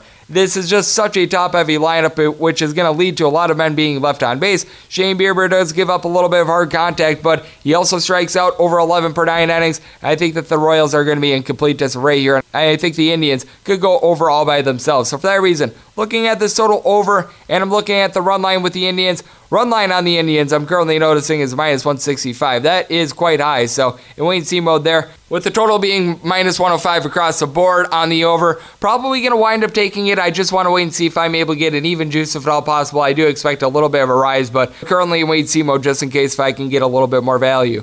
917, 918 on the bang rotation. It is the Chicago White Sox, and they are going to be playing host to the Texas Rangers. Ronaldo Lopez goes for the Chicago White Sox. Brock Burke goes for the Texas Rangers. Total on this game is 9.5. The under is just a minus 120. The over is even. If you're looking at the Rangers, you're going to be getting a plus price here. Anywhere between plus 103 and plus 115. Meanwhile, if you want to lay it with the White Sox, anywhere between minus 113 minus 125. It's certainly been the best and worst of times for Ronaldo Lopez recently. He's got a 7 11 record, which means that, yep, he is always open to giving up runs. But with that said, he hasn't necessarily been completely banged around recently. He has given up more than three earned runs in just one start ever since the 4th of July. So he's done a very good job of being able to hold down the fort and as a matter of fact, he's done a very good job of being able to limit the home runs as well. This is a guy that, for the year, giving up nearly two home runs per nine innings, but he's really been doing a good job of cutting down on that. Brock Burke, meanwhile, he was actually a pretty solid pitcher at the AAA level. He wound up getting his start in the Texas Rangers doubleheader against the Angels last week, and he looked very good. Only four strikeouts, but did not give up a single run or home run. He does a good job of being able to limit hard contact, but he's backed up by a Texas Rangers bunch that, let's face it, they just aren't the same on the road as they are at home. They entered into Saturday 15 games below 500 on the road. Meanwhile, with the Chicago White Sox, this is a team that's heating up. They're right around 500 at home. They're nearly 10 games below 500 on the road, and they get back Yoan Moncada, a very big piece of this team. 22 home runs, 303 batting average for him. Tim Anderson hitting at 330. Then you got a bunch of guys hanging between a 285 and a 275. Jose Abreu, Lourdes Garcia, and James McCann all in that neighborhood. And for Jose Abreu, this is the power bat of this team. He's got 28 home runs and 98 RBI.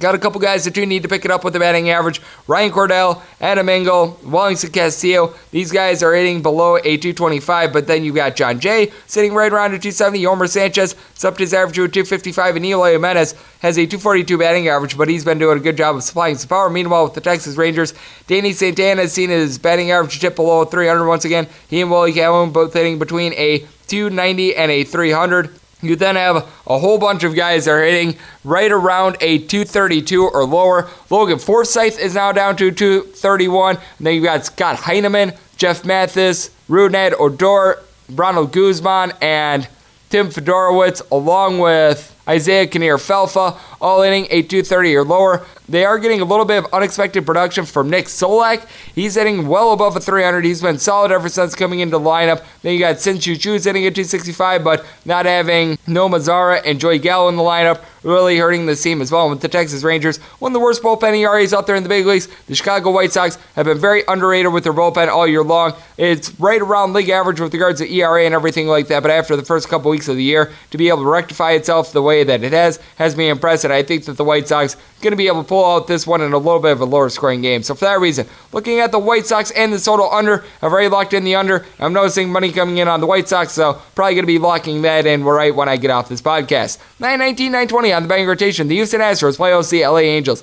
Jaime Barria goes for the LA Angels. Framber Valdez for the Houston Astros. Your total on this game is 10.5 or 10, depending on where you look. On the 10, the over is just a minus 120, the under is even. On the 10 and a half, the under is minus 115, the over is minus 105. If you're looking at the Stros, you're going to be laying anywhere between minus 195 and minus 205. Meanwhile, the plus price on the Halos is anywhere between plus 177 and plus 180. I have been fading the Astros in quite a few of their games recently. They went 3 and 8 in their last 11 on the run line going into Saturday, so they certainly have not been covering that, but I think that this is going to be a very good opportunity for them to be able to do so because with Mr. Barria. He's really been getting roughed up in a couple of his starts. This is a man that's giving up over 2.6 home runs per nine innings. He's been a little bit better in the month of August, but he's still giving up three earned runs or more in two out of his three starts. Has not went past the fifth inning. And then you take a look at the month of July. He had a start against the Seattle Mariners, which he gave up 10 runs in fewer than four innings. And then on the other end, Framber Valdez, ERA north of five for the Houston Astros as a starter. It actually climbs north of six. Just has absolutely no command whatsoever, giving out more than four walks per nine innings. Had to go back down to AAA to try to refine some stuff. So I do think that runs are certainly going to be a plenty, and you're going to get a lot of the bullpens. And we all know that the Houston Astros bullpen far superior to that of the LA Angels. But with the LA Angels, they do have some very solid hitting. It's all led off by a man by the name of Mike Trout. Mike Trout hitting just under 300. He's got nearly 100 RBI, 42 home runs. He's been absolutely magnificent. You do have a couple guys that are starting to emerge a little bit with their batting average. Albert Pujols and Luis Rengifo, both hitting between a 240 and a 250 Cole Calhoun hitting a 237 himself, but he's got 28 home runs. Albert Pujols, 19 himself. Then you do have the guys that they really do need to pick it up. Matt Thaiss, Wilfredo Tovar, Max Stassi, Justin Upton, all guys hitting a 220 or lower. But then you do have Daniel Fletcher, Shohei Ohtani, and Brian Goodwin. All these guys are hitting at least a 285. And in the case of Shohei Ohtani, he's got a batting average hovering right around a 300 right now. But for the Houston Astros, this is a team that is just loaded with a bunch of guys that are able to mash. You've got Michael Brantley and Yordan Alvarez hitting above a 330. And we were talking about this with Patrick Creighton.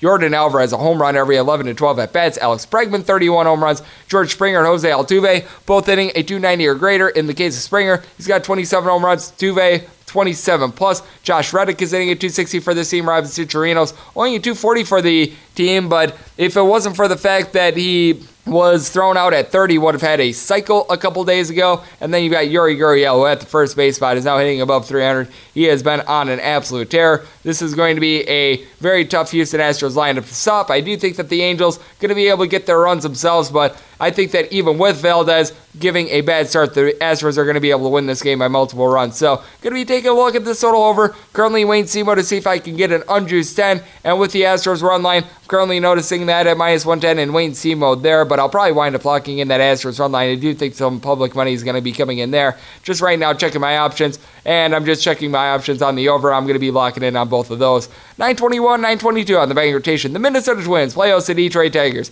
Matthew Boyd goes for the Tigers. Martin Perez goes for the Minnesota Twins. I think that Matthew Boyd was the gentleman that was replaced as the starter. I'm not 100% on that, but one of these guys was not on the board to begin with, which is why this game is currently off the board. And I will say this Matthew Boyd has given up three earned runs or more in all but three of his starts ever since the beginning of the month of June.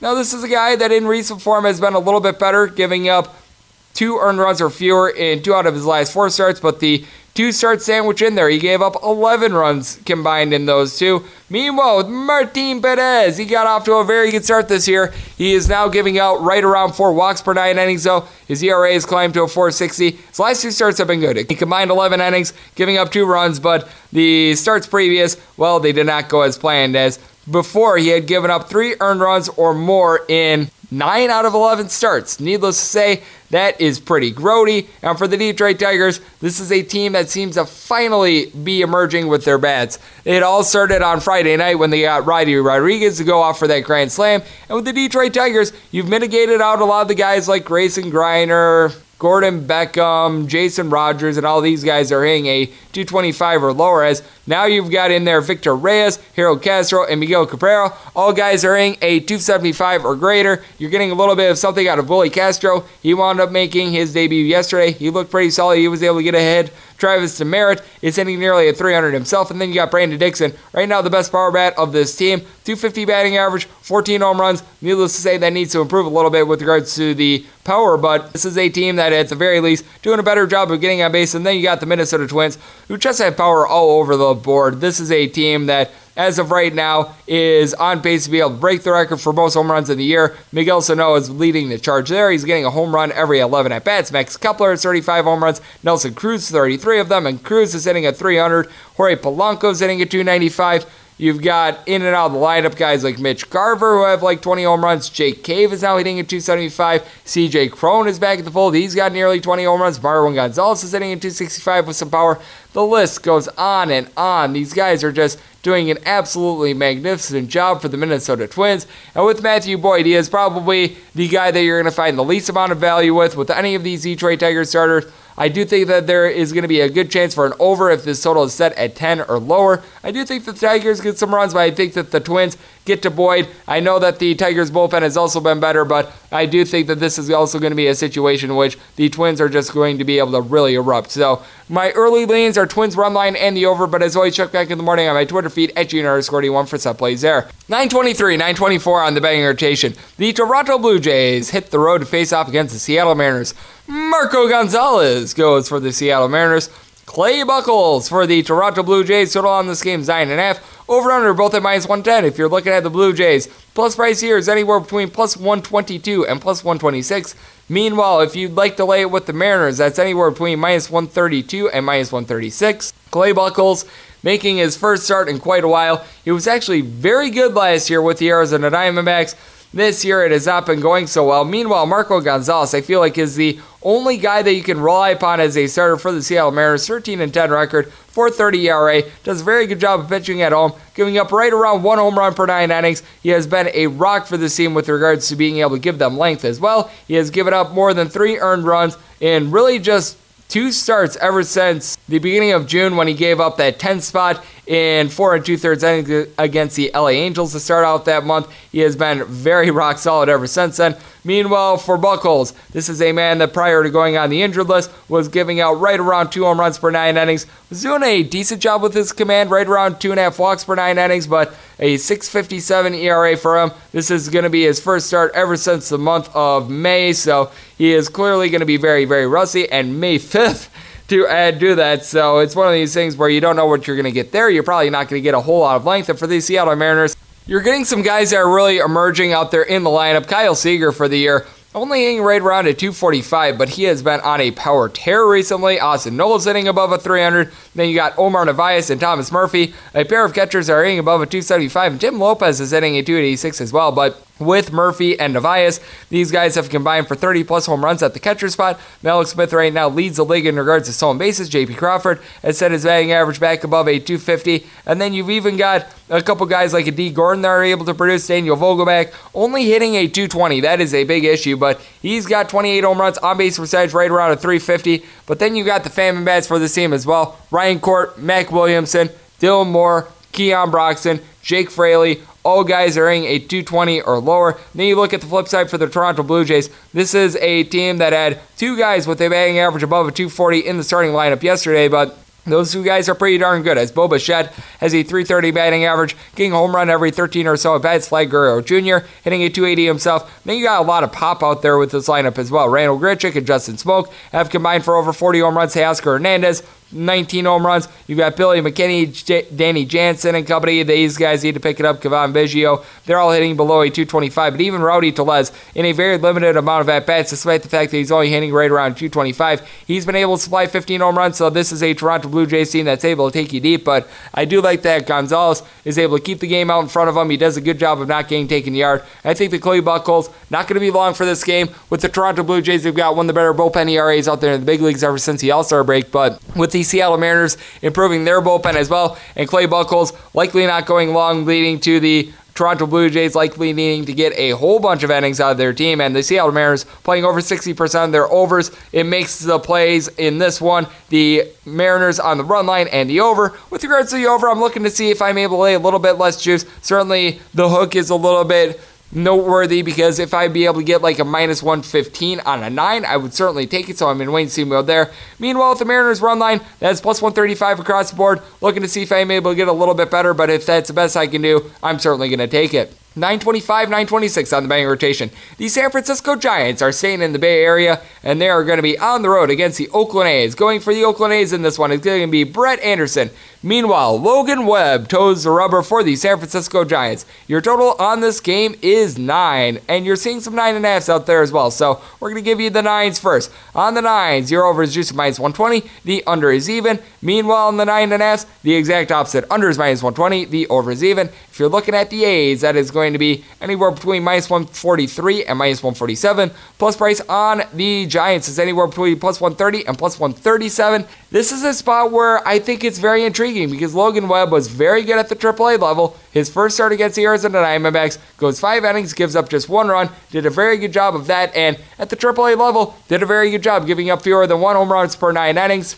And this is an Oakland ballpark that it plays vastly different day to night. During the nighttime, very much pitcher friendly. During the daytime, though, it does seem to lend itself a little bit more to hitters. And with Brett Anderson, this is a guy that's registering right around five strikeouts per nine innings, but he's done a very good job of being able to keep games out in front of him. He's given up at least two earned runs in every one of his starts since the end of June, but at the same time, he's only given up more than three earned runs in two of those starts. And as a matter of fact, he's given up more than three earned runs in just three starts ever since May 20th. So he has been very solid there. 10 to 9 record for a 6 ERA. Not going to do anything flashy, but at the same time, he's going to be able to do a good job of being able to mitigate any damage that is done. And for the San Francisco Giants, this is a team with some interesting splits. They're averaging right around 5.3 runs per game on the road. At home, more like 3.3. They've got quite a few guys that are doing a better job with their batting average. Stephen Vogt, Mike Yastrzemski, Alex Dickerson, and Austin Slater. All guys are hitting a 275 or greater.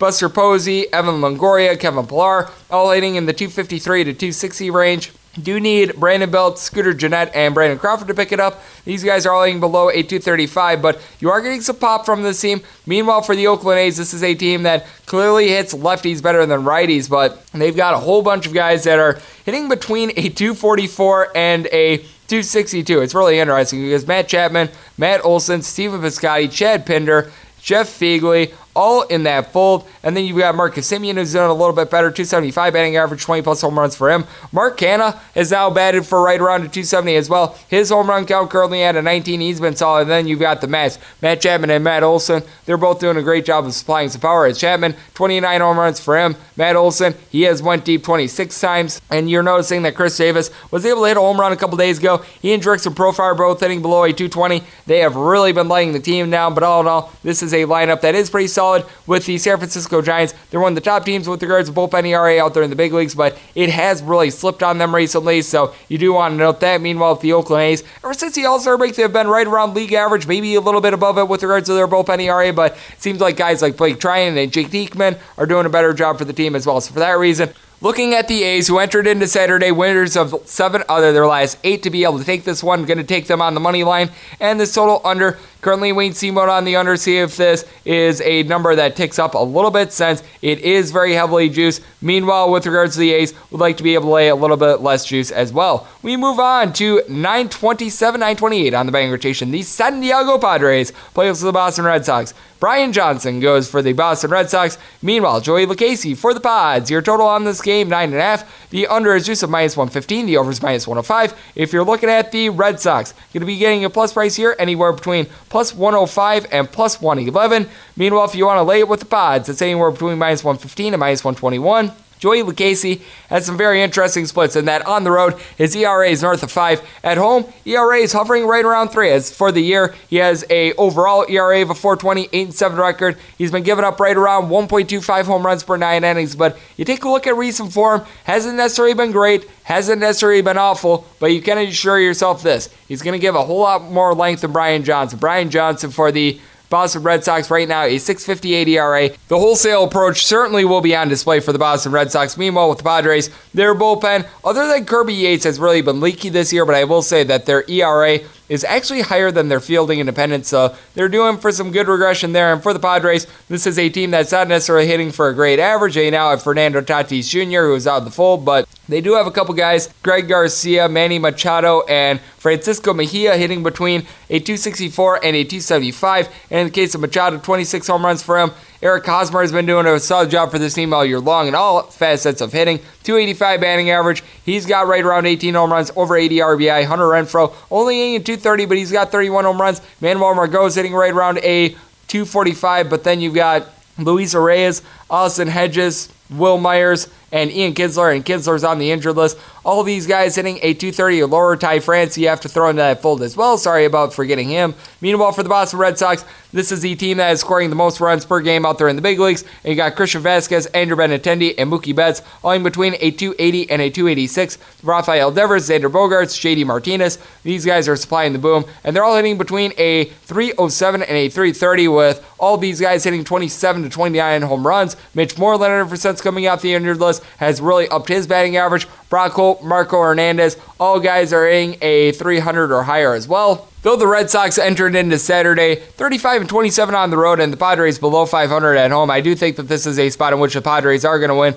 Now, keep in mind, the Padres have actually been the worst team as a favorite so far this year, but with the Boston Red Sox having to trot out their Brian Johnson, just not necessarily ideal. I think the bullpen could do a decent job from there, but I do think that Joey Lucchesi is going to be able to hold down these very talented Boston Red Sox bats and deliver an under along with Padres win. With the Padres, I've already locked that in. And with this total, I actually got an under at plus money with the 9 instead of 9.5, so already locked that in. We are good to go on both of these. We wrap things up with 929 9:30 on the Bang rotation. The LA Dodgers are going to be playing also the New York Yankees. Domingo German goes for the New York Yankees. Clayton Kershaw for the LA Dodgers. Your total on this game is anywhere between eight and and I'm seeing a nine and a half out there as well. I think the nine and a half is a typo because even the nine and a half has juice of minus 115 on the over. The under is minus 105. If you're looking at the Dodgers, you're going to be getting a price of anywhere between minus 170 and minus 179. Meanwhile, the plus price on the Yankees, anywhere between plus 155 and plus 162. This is a spot where I've got to take a look at the Yankees. Domingo German, if you bet $100 on every one of his starts so far this year, he is among the top three in regards to most profitable pitchers. You made over $900 off of him. This is a gentleman that certainly has been giving up the long ball a little bit despite his 16 and 3 record. He's giving up 1.8 home runs per nine innings. Meanwhile, in Clayton Kershaw's starts, the LA Dodgers are 18 and 4. But I will say this Clayton Kershaw has had a little bit of a tendency to give up runs early. Now, I believe that he's given up more than two earned runs in just one start ever since the All Star break. Ever since the All Star break, he has been magnificent. The swing and miss stuff starting to get a little bit better. But with the New York Yankees, you also do have a very fearsome lineup that has been playing over 70% of its games on the road this year to the over. You've got guys like Gary Sanchez that are able to go yard. He's got 28 home runs. Batting average is hovering right around a 236, but all in all, he's done a solid job there. You've got Mike Tauchman, who's hitting at 295. Gio Urshela and DJ LeMahieu both hitting above a 230. Didi Gregorius and Aaron Judge seem to be getting on track. Aaron Judge was able to get his 15th home run of the year yesterday. Didi Gregorius has two home runs in the series already. Gleyber Torres has right around 29 home runs. He's hitting at 290. Brett Gardner is back at the fold. He's hitting above a 250. And even Austin Romine, when he's at the catcher spot, hitting a 270. Meanwhile, with the Dodgers, this is a team that's getting it from all angles as Cody Bellinger has just over 40 home runs. He's hitting a 315, nearly 100 RBI. And then Max Muncy joins him in the power department with over 30 home runs. He's hitting right around a 255. AJ Pollock has been doing a better job of getting on base. He's raised his average to a 265, and Chris Taylor hitting in that neighborhood as well, along with Corey Seager. Kike Hernandez has come back to the fold, and ever since coming off the injured list, he's looked a little bit better. Matt Beaty, whenever he needs to play the outfield, hitting just below 300. Joc Pederson, only hitting at 230, but he's still got 24 home runs for the year. He's just been a little bit rusty ever since the All Star break. And Will Smith still certainly getting jiggy with a 305 batting average. He's getting a home run a little bit over once every eight at bats. It's absolutely insane what he's doing. And Justin Turner down for what? He's hitting at 290. He's got 23 home runs. He's really heated up. With the Dodgers, they've got a better bullpen than people will give them credit for. Third best out there in the National League, but we saw Kenley Jansen very nearly blow another save yesterday. And with the Yankees, you've got guys like Tommy Kahnle, Adam Ottavino, Aroldis Chapman, and Zach Britton that you're able to turn it over to as long as you can get five strong innings. And I do think that Domingo German is going to be able to do his job. I certainly do think that Clayton Kershaw is going to be able to give a solid start here, but I do think that in this pitcher's duel, the Yankees are going to be able to prevail because I do think that they just have a little bit more balance with regards to their total lineup. And I feel like the bets are in a little bit of better recent form. So for that reason, taking the massive plus price here with the Yankees and the total under. I've already locked in this total under. I do like the fact that I'm getting good juice on the under of eight and a half. And with the Yankees, I saw this at plus 165. I just don't think that you're going to get better value than that. So already locked that in as well. And that will do it for the Sunday edition of MLB Overtime Betting. A big thanks to our man Patrick Creighton of SB Nation Radio and ESPN 987.5 out there in Houston for joining me in the second segment. If you like what you're hearing from this fine podcast, you can subscribe on Apple Podcasts, Google Play, Spotify, and Stitcher. If you ever have a question for the podcast, feel free to tweet it at HGN41. And let's make today a successful, profitable, and fun one. I'll talk to you guys once again tomorrow. Thank you so much for tuning in.